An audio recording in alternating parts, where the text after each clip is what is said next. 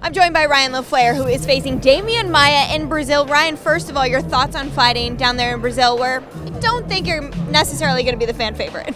I'm used to that by now. You know, you know three out of my four fights were uh, have been all over the place: Abu Dhabi, Brazil, Sweden. So I'm used to fight. You know, not being the favorite.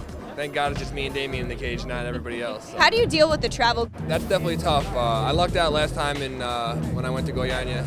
Um, I had Cesar Ferreira. Uh, he was the, he's my teammate in the Blackzilian, so I had him, and he had uh, he steered me to the right food. Cesar helped me out, and this time I lucked out again because I got Gilbert Burns Durinho, who's going to be uh, with me hand in hand. So uh, you know I, I should be all right. Works out for you then. How else do the Blackzilians help you prepare for your fights? You know, the Blackzilians, it's, you know, I'm blessed to be with them. They're uh, the, definitely the best team around. You know, everybody helps each other. You know, we really are a family. Let's talk about your opponent, Demian Maia. Obviously, every fight in the UFC is a tough fight, but this one may have more name recognition for you. Were you thankful to get an opponent who has such name recognition so you can put yourself up there?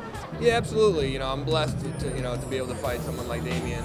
But at the same time, you know, I'm undefeated. I'm 4-0 in the UFC. I'm putting on a fight every time. You know, all my fights are exciting. I'm, I'm excited to finally let the, the world know about Ryan LaFlare. What was your reaction when they said, hey, we want you to be in the main event in Rio de Janeiro? I was supposed to be the co-main event, so I was excited just to be, you know, to be up there. And, you know, they made me the main event. I got, you know, it, it didn't motivate me anymore because I, you know, I'm training like like it's the hardest fight of my life anyway. Yeah, talk to me about how your skill set matches up with Demian, where you feel you have the advantages and where you feel he may be stronger.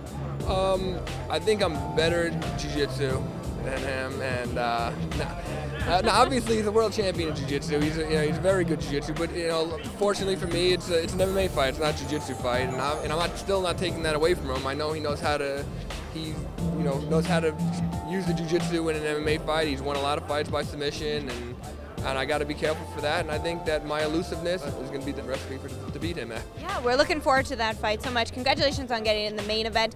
Really looking forward to seeing you perform in there in Rio de Janeiro. Thank you very much. I Thanks, appreciate Ryan. it.